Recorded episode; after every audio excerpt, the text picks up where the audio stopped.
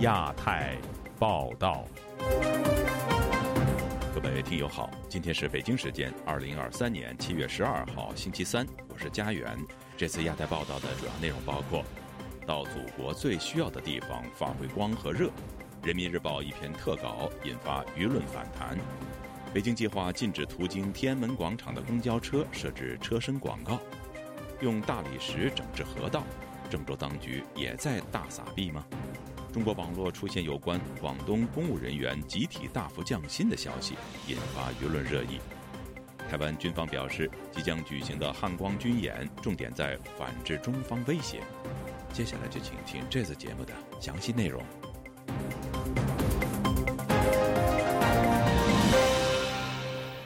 中国共产党机关报《人民日报》七月十号刊发特稿，树立正确的就业观。呼吁年轻人到祖国和人民最需要的地方发挥光和热。在中国贫富不均、失业严重之际，党媒此举导致舆论翻车。以下是本台记者黄春梅发自台北的报道。这一篇树立正确的就业观提到，青春的样子本就是有理想、敢担当、能吃苦、肯奋斗的样子。树立积极的就业观念，在乡村振兴、绿色发展、社会服务、为国戍边等。各领域各方面工作中，争当排头兵和生力军，一样能实现青春的价值，还能为一生的奋斗奠定基石。文章称，在大学生志愿服务西部进化中，有的青年在打赢脱贫攻坚战中建功立业，有的青年成长为省级优秀共青团员，得到了磨砺和成长。在三支一扶计划中。大学生新农人把现代农业知识和技能带到农村，既助力端牢中国饭碗，又拓展自身的职业赛道。政治评论人士陈破空对本台表示，党媒发着文章所用的语言就是文革语言的翻版。当时毛泽东搞上山下乡有原因，其一是他发动红卫兵起来造反，成功打倒政敌刘少奇；但另一方面，红卫兵不散，对毛构成政治威胁，加上城市没有就业机会，把红卫兵打发到农村，一举数得。习近平现在面对上山下乡，我想也有这两方面的原因。首先是经济上的原因，现在大学生一毕业就失业，然后中国经济现在下滑到。可以说，改革开放以来最坏的程度，就业难，大家都躺平，这是这是一个主要的原因，没法找到就业，所以要把他们打发去那些没人干的干活苦活。另一方面，陈破空认为，去年白纸运动吓坏了习近平，发现零零后年轻人出来集会结社，喊出“共产党下台，习近平下台”。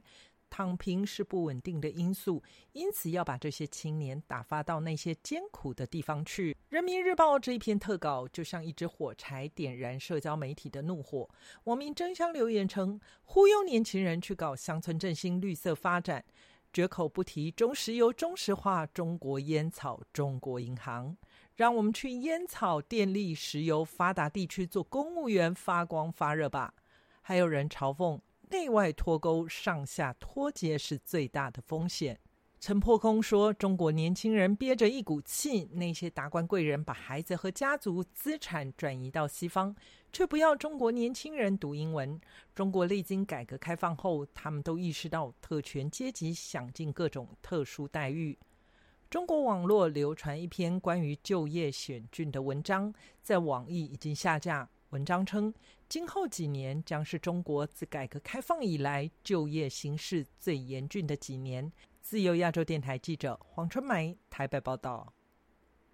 北京市有关部门考虑出台新规定，凡途经天安门前的公交车辆，禁止张贴广告，并在长安街王府井路口至西单路段设立公交车车身广告的所谓禁设区域。为什么要出台这样的规定呢？对此，学者给出了自己的解读。今天记者古婷的报道：在中国企业的商业活动受到意识形态所左右，北京天安门前的长安街上，公交车车身不得张贴广告。北京日报客户端本周一消息，北京市公共汽电车车身户外广告设置规范征求意见稿近日在北京市城市管理委员会网站上公开征求意见。征求意见明确规定，公交车车身广告的禁设区域其中运营线路途经长安街，从王府井路口以西至西单路口以东的路段和天安门广场地区的公交车辆禁止设置车身广告。此外，不得利用车头、车尾部、车窗、车身两侧逃生玻璃等位置设置广告。居住在天安门广场附近的居民张先生周二接受自由亚洲电台采访时说：“最近二十年，天安门广场一带的戒备越来越严。”但实在想不通，为何要规定经过天安门前的公交车车身不得张贴广告？他说：“长安街上没几路车走啊，就那一路五路，没有几路，二十二路不走那边了吧？都什么为了干净啊？我真不知道他为什么的。去故宫从那出来都得从那个西华门和南池子那么走，去广场是都得检查身份证，从府街路口了就开始检查身份证。那小时候天安门随便进，现在可不然了，这他们广场还得预约。这这这。”二零二一年九月实施的《北京市户外广告设施牌匾标识和标语宣传品设置管理条例》并未限制公交车车身外设置广告。时隔约二十个月，当局再次修改条例，其原因究竟何在？北京公益组织艺人评中心联合创办人陆军对本台说：“禁止公交车外设置广告的模式与朝鲜首都平壤很相似，目的是突出中国的意识形态，像朝鲜那样制造一种整齐划一的观感。就比如说拍电视啊，拍新闻啊，映入到这摄像机镜头的所有的画面呢，都是共产党要掌控起来，变得非常干净、非常纯净，没有商业气氛呐，这些信息。”这完全是意识形态的一种一种东西吧。征求意见稿还提出，公交车出现画面脏污、破损、严重褪色等影响市容市貌的，应及时维修更新。据报，此前公开征求意见的设置规范，还对一些途经特定区域的运营线路提出了具体要求，比如运营线路主要途经北京功能核心区以及城市服务中心区行政办区域的公交车辆。单层车利用车身两侧车窗以下的车漆部分整体设置车身广告；双层车利用车身两侧及车尾部分设置车身广告等。自由亚洲电台记者古婷报道。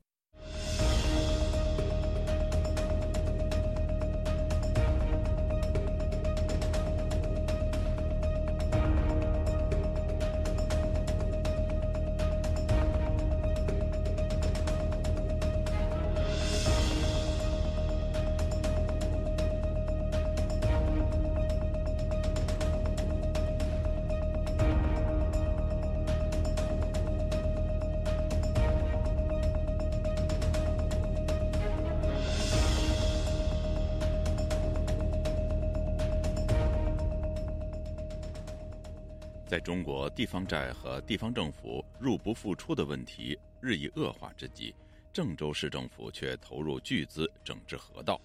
网上疯传地方政府用三十四亿元在河道上挂大理石，引发民意沸腾。官方在事件曝光后立即澄清，但仍难以消除民间的质疑。详情，请听记者陈子飞的报道。多个网络社交媒体账号早前发布有关郑州花三十四亿元为金水河河道干挂大理石的消息。央广网上周六也有详细的报道，派记者到施工的现场，证实在金水河的人行步通道两旁墙壁上挂有大理石砖，并引说施工的工人表示。河渡的深度没有一米，下大雨的时候河道会水满，挂大理石没有必要。事件马上登微博热搜，不少网民都分析工程费的细节。有博主发评论批评郑州市政府的做法：一平米的造价就是一点五万，这是贴瓷砖呢，还是镶金边呢？在金水河的治理这件事儿上，还有没有更重要的问题需要解决？这个砖是非贴不可吗？三十四亿的投入啊，每一分钱砸下去的。都是民脂民膏，每一分钱呢都必须花在刀刃上。如果是真的面子工程，那也别怪大家不给面子了。郑州市政府事隔三天正式回应，表示工程早于二零二一年七月已立项，二十五亿元是用作整治河道和生态景观提升等，并反驳在河道旁挂大理石的说法，表示挂贴的是花岗岩石，造价只有六百五十万元。但当地的居民贾女士对本台表示，世界。也在当地引发广泛的讨论。官方的说法没有办法消除民众的质疑。金水河的整修是为了泄洪防洪，大家是没有意见的。但是你搞成这种挂什么大理石啊，挂这个花岗岩的这一类的东西的话，等于说呢，这是拿钱打水漂往水里扔啊，那声都听不见。关键是你的工程经过立项以后，有没有经过召开？听证让大部分的这个郑州人提建议，如果一项工程花这么多钱没有听证，你市政府自己就决定了，你政府等于说是把民众的意见放到了一边，这个呢就是劳民伤财，反正花的是纳税人的钱，花的不是自己家的钱，不心疼。在官方回应事件后，郑州贴大理石花三十四亿的关键词和贴文同步在微博消失，只能找到郑州官方的通报。网上的舆论也转向批评自媒体断章取义，但也有博主支持民间的监督。三十四亿到六百五十万，巨大的价格差额体现的是当地有关部门与民众之间的信息差与不透明，而钱从哪里来，钱到哪里去，也才是网友们最为关心的。江苏宜兴时事评论人张建平表示，在经济好的时间，官方这种做法不会引起民怨；但在经济不好的时候，民意的走向会大不同。就亚洲电台记者陈子飞报道。最近两天，中国多个社交平台盛传广东省政府宣布公务员集体降薪百分之二十五的消息，引发网民热议。截止到本周二，官方并未公开回应。而广东和其他省份的人士披露，各地公务员降薪也是不争的事实，原因是土地财政收入减少，甚至为零。以下是本台记者古婷的报道。最近两天，网易、新浪微博、知乎等各个社交平台传出广东公务员集体降薪百分之二十五的消息，称。近日，广东省人民政府举行新闻发布会，宣布公务员集体降薪百分之二十五，证实了早前民间的传言。在此之前，全国已有多个省份调低了公务员薪资，其中浙江降薪百分之二十五，江苏降薪百分之十五，福建降薪百分之二十。随着近期广东公务员集体降薪，其他各省公务员降薪大幕也将陆续拉开。众多网民对上述消息发表评论。并呼吁政府公开澄清公务员是否降薪百分之二十五，但官方始终未作回应。山东青岛居民约翰本周二对本台说：“早前经济活跃的地区公务员薪水很高，现在经济不景气，降薪是必然趋势。”山东这边呢，薪水本身就一直没涨，呃，江苏了。浙江了，福建了，他们的这个公务员的工资一直在涨的。山东，我的同学好多是公务员的，都一直发牢骚，七八年、八九年都没涨过工工资。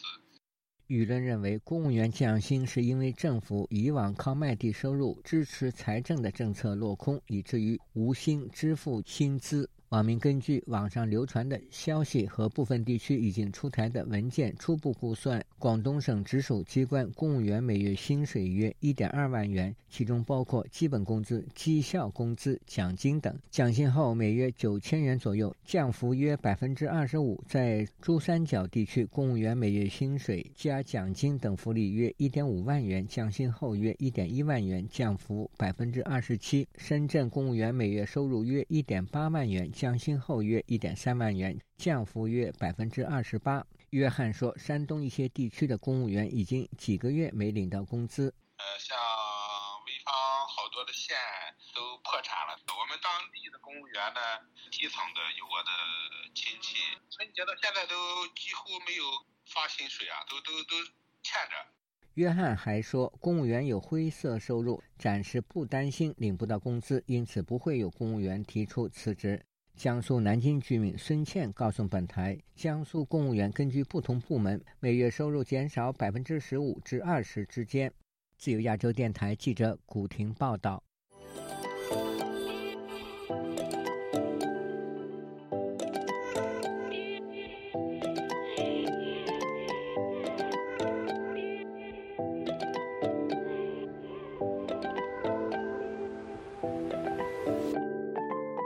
美国国会本周二举行听证，审议在中国政府侵犯人权过程中，相关跨国公司是否提供支持的问题。有官员在听证会上表示，基于防止强迫维吾尔人劳动法，美国海关以及政府部门正加大执法力度，以禁止涉及强迫劳动的中国产品入境。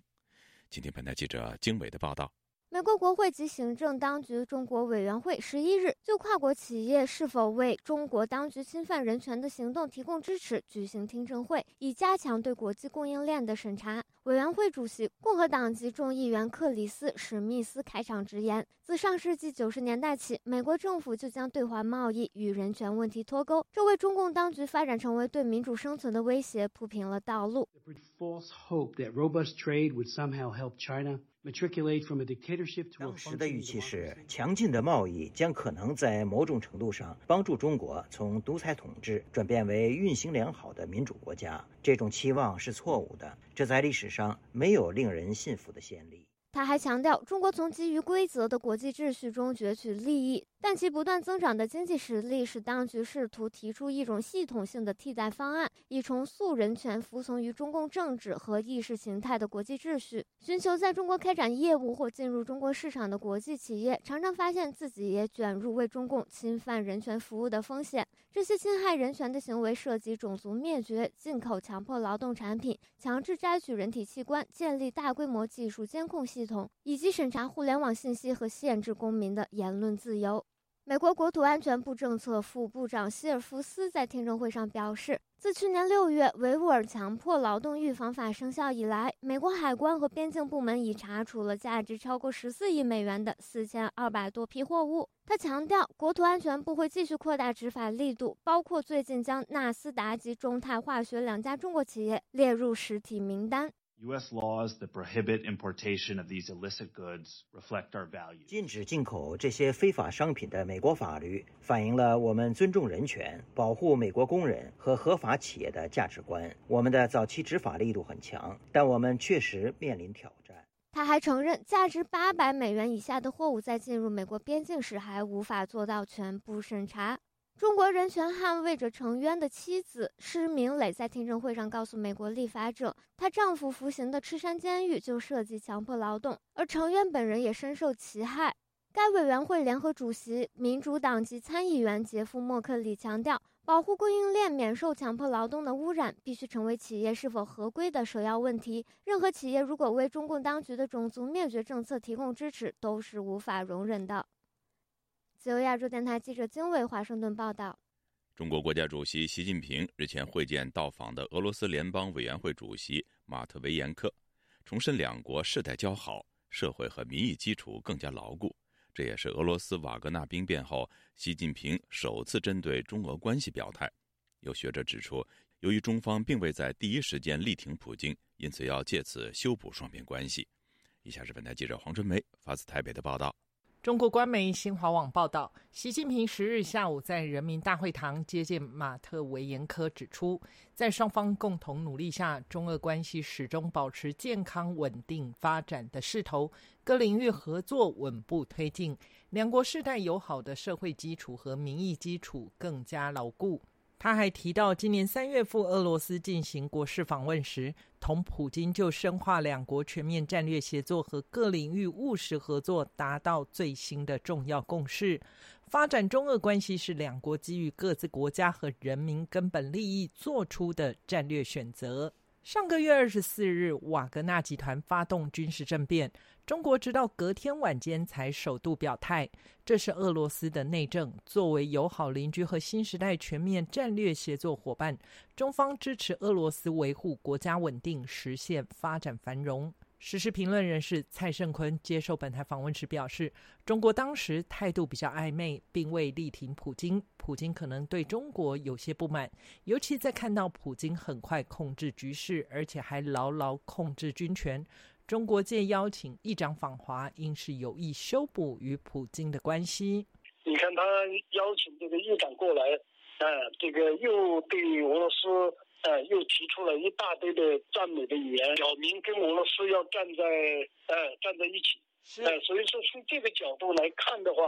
他是离不开俄罗斯了。台湾的国防安全研究院国安所副研究员刘肖祥对本台表示：“中国没有在第一时间力挺俄罗斯，并不意外。中俄两国过去发表过联合声明，已经举行联合军演，对外界传递政治信号，对彼此有利无害，因此给外界中俄同盟的印象。但是彼此之间没有强制的义务要为对方两肋插刀，或者类似集体安全的约束。”他指出，中俄关系是权益轴心，目前这种关系对双方有利，但要倾其所有支持对方，难度颇高。造成负担，没有没有造成一些负面影响。他当然是，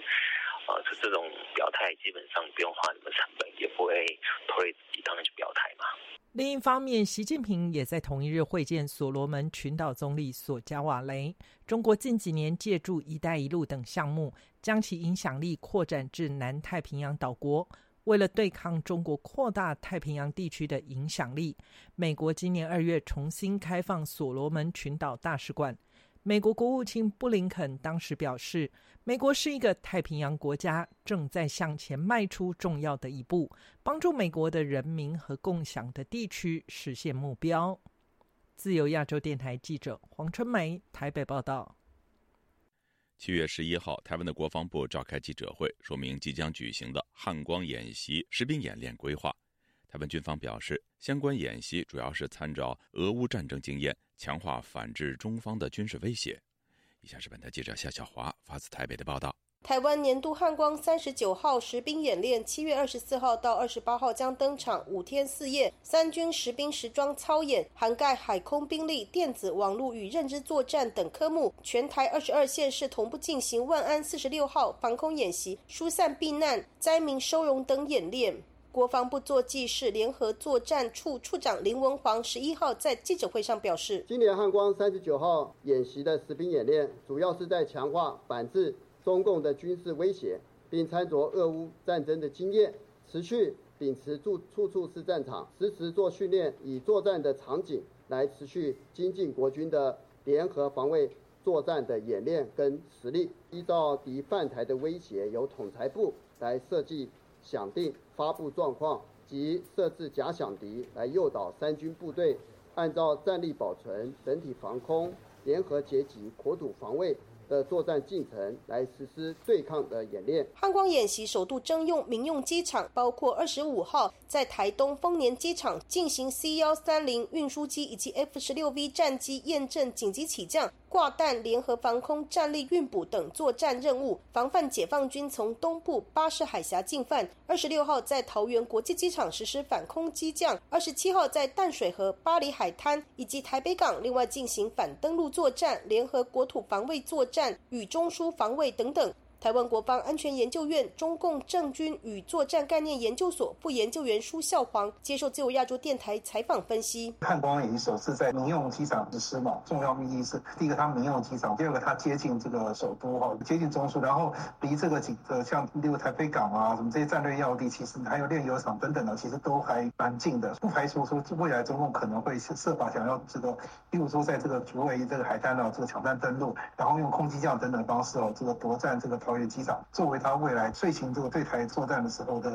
重要的运补的点，然后结合的台北港的这个船运哦。台湾交通部长王国才日前就指出，桃园国际机场受到汉光演习影响，进航这两个小时起降航班约六十五架次，将会封闭机场南北跑道，也会发布国际飞航通报，对周边空域进行管制。台湾军事专家陈国民接受自由亚洲电台采访指出，汉光演习到底是真的演习，还是只是火力展示，还是说只是哈陆军的个人秀？陈国民说，过去着重于陆军的验证，其实空军曾经多次模拟在所有民航机场进行反空机降操演等相关验证，但都因为生怕扰民、干扰航班而没有举行。陈国民接着说，这个基本上讲是政府，尤其是军方长久下来的怠惰，哦，这个讲话也都。很重，为什么我们这样讲哦？因为其实呃，我们以新加坡樟宜机场来讲，它每两年哦，比如说偶数年，比如说二零二二年的航空展的时候呢，它管制空域两个小时，让这些参展商尽情的展出表演哦。那樟宜机场的吞吐量呢，绝对会大于哦桃园的中正机场哦，这是毋庸置疑的。过往都移到哦，比如说清泉岗空军基地集训哦，那其实这个假定是不对，所以不对的时候，其实共军也有可能空降桃园机场，所以必须趁着汉光演习的时候呢，哦呃管制特定的空域，然后让哦这些参演的官兵哦尽情的去演练，这个才是战力全员的保障哦。陈国民指出，这次已曝光的汉光演习规划还没有看到比较突出的项目。昨天有媒体在巴黎沙滩拍到沙滩上有个比基尼男哈，然后旁边呢经过一台两栖突击车后，大家觉得颇为新奇哦。但是呢，其实相关的演练哈，早在去年哦，基本上来讲哦，不管是公司配置，还是说核防营的一些所谓，甚至淡水核防的演练，都是一模一样。传出蔡英文总统届时将试导中油炼油厂等防护关键基础设施安全科目，但军方尚未证实。陈国民说，这次呢，能够把反空机这样的演练哦，移师到桃园的炼油厂举行，这也是一个突破，一个亮点。我觉得这个要给六军团鼓励。至于汉光演习具体融合俄乌战经验的部部分，林文煌只说，任何状况下，只要有助于国军防卫作战任务，都会纳入考量。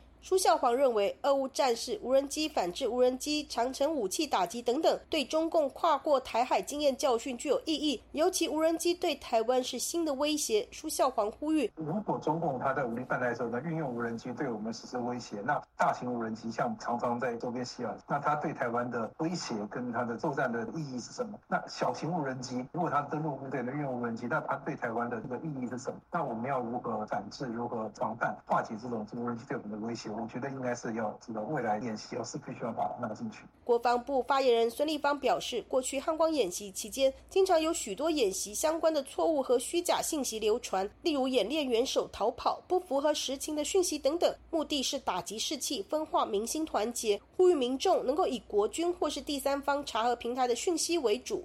自由亚洲电台记者谢小华台北报道。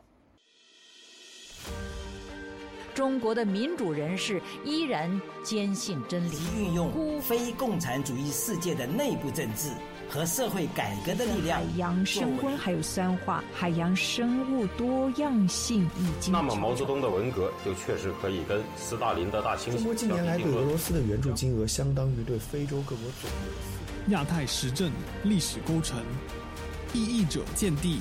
弱势者心声，兼听则明。听自由亚洲电台播客，了解中国多一点。苹果、谷歌及 Spotify 等各大平台均可订阅，免费收听。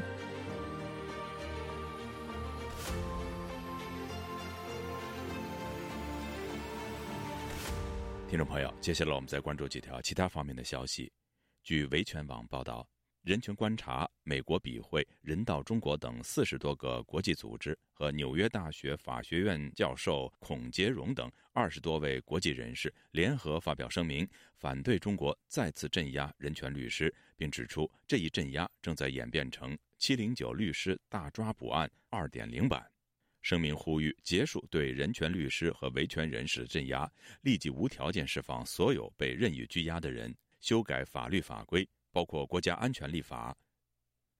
路透社报道，澳大利亚政府星期二分别致电所罗门群岛和中国政府，敦促他们立即公开双方的警察合作计划。这一计划目前已引起澳大利亚对中国在太平洋岛国地区的野心的担忧。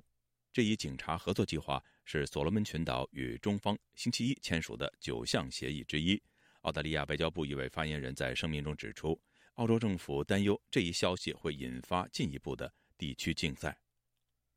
香港国安警察上个星期高调公布，以违反香港国安法通缉包括罗冠聪在内的八名海外港人之后，多家香港媒体星期二援引消息表示，国安处带走了罗冠聪在香港的父母和兄长问话，但暂时没有拘捕行动。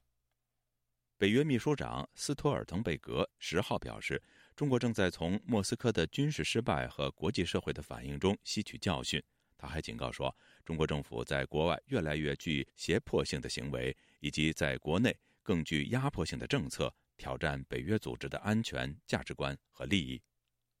据美国《华尔街日报》报道，澳洲最大的银行集团麦格里集团首席中国经济学家胡伟俊认为，中国面临重大的通缩压力。如果通缩预期固化，恐将出现下跌螺旋。各位听众，这次的亚太报道播送完了，谢谢收听，再会。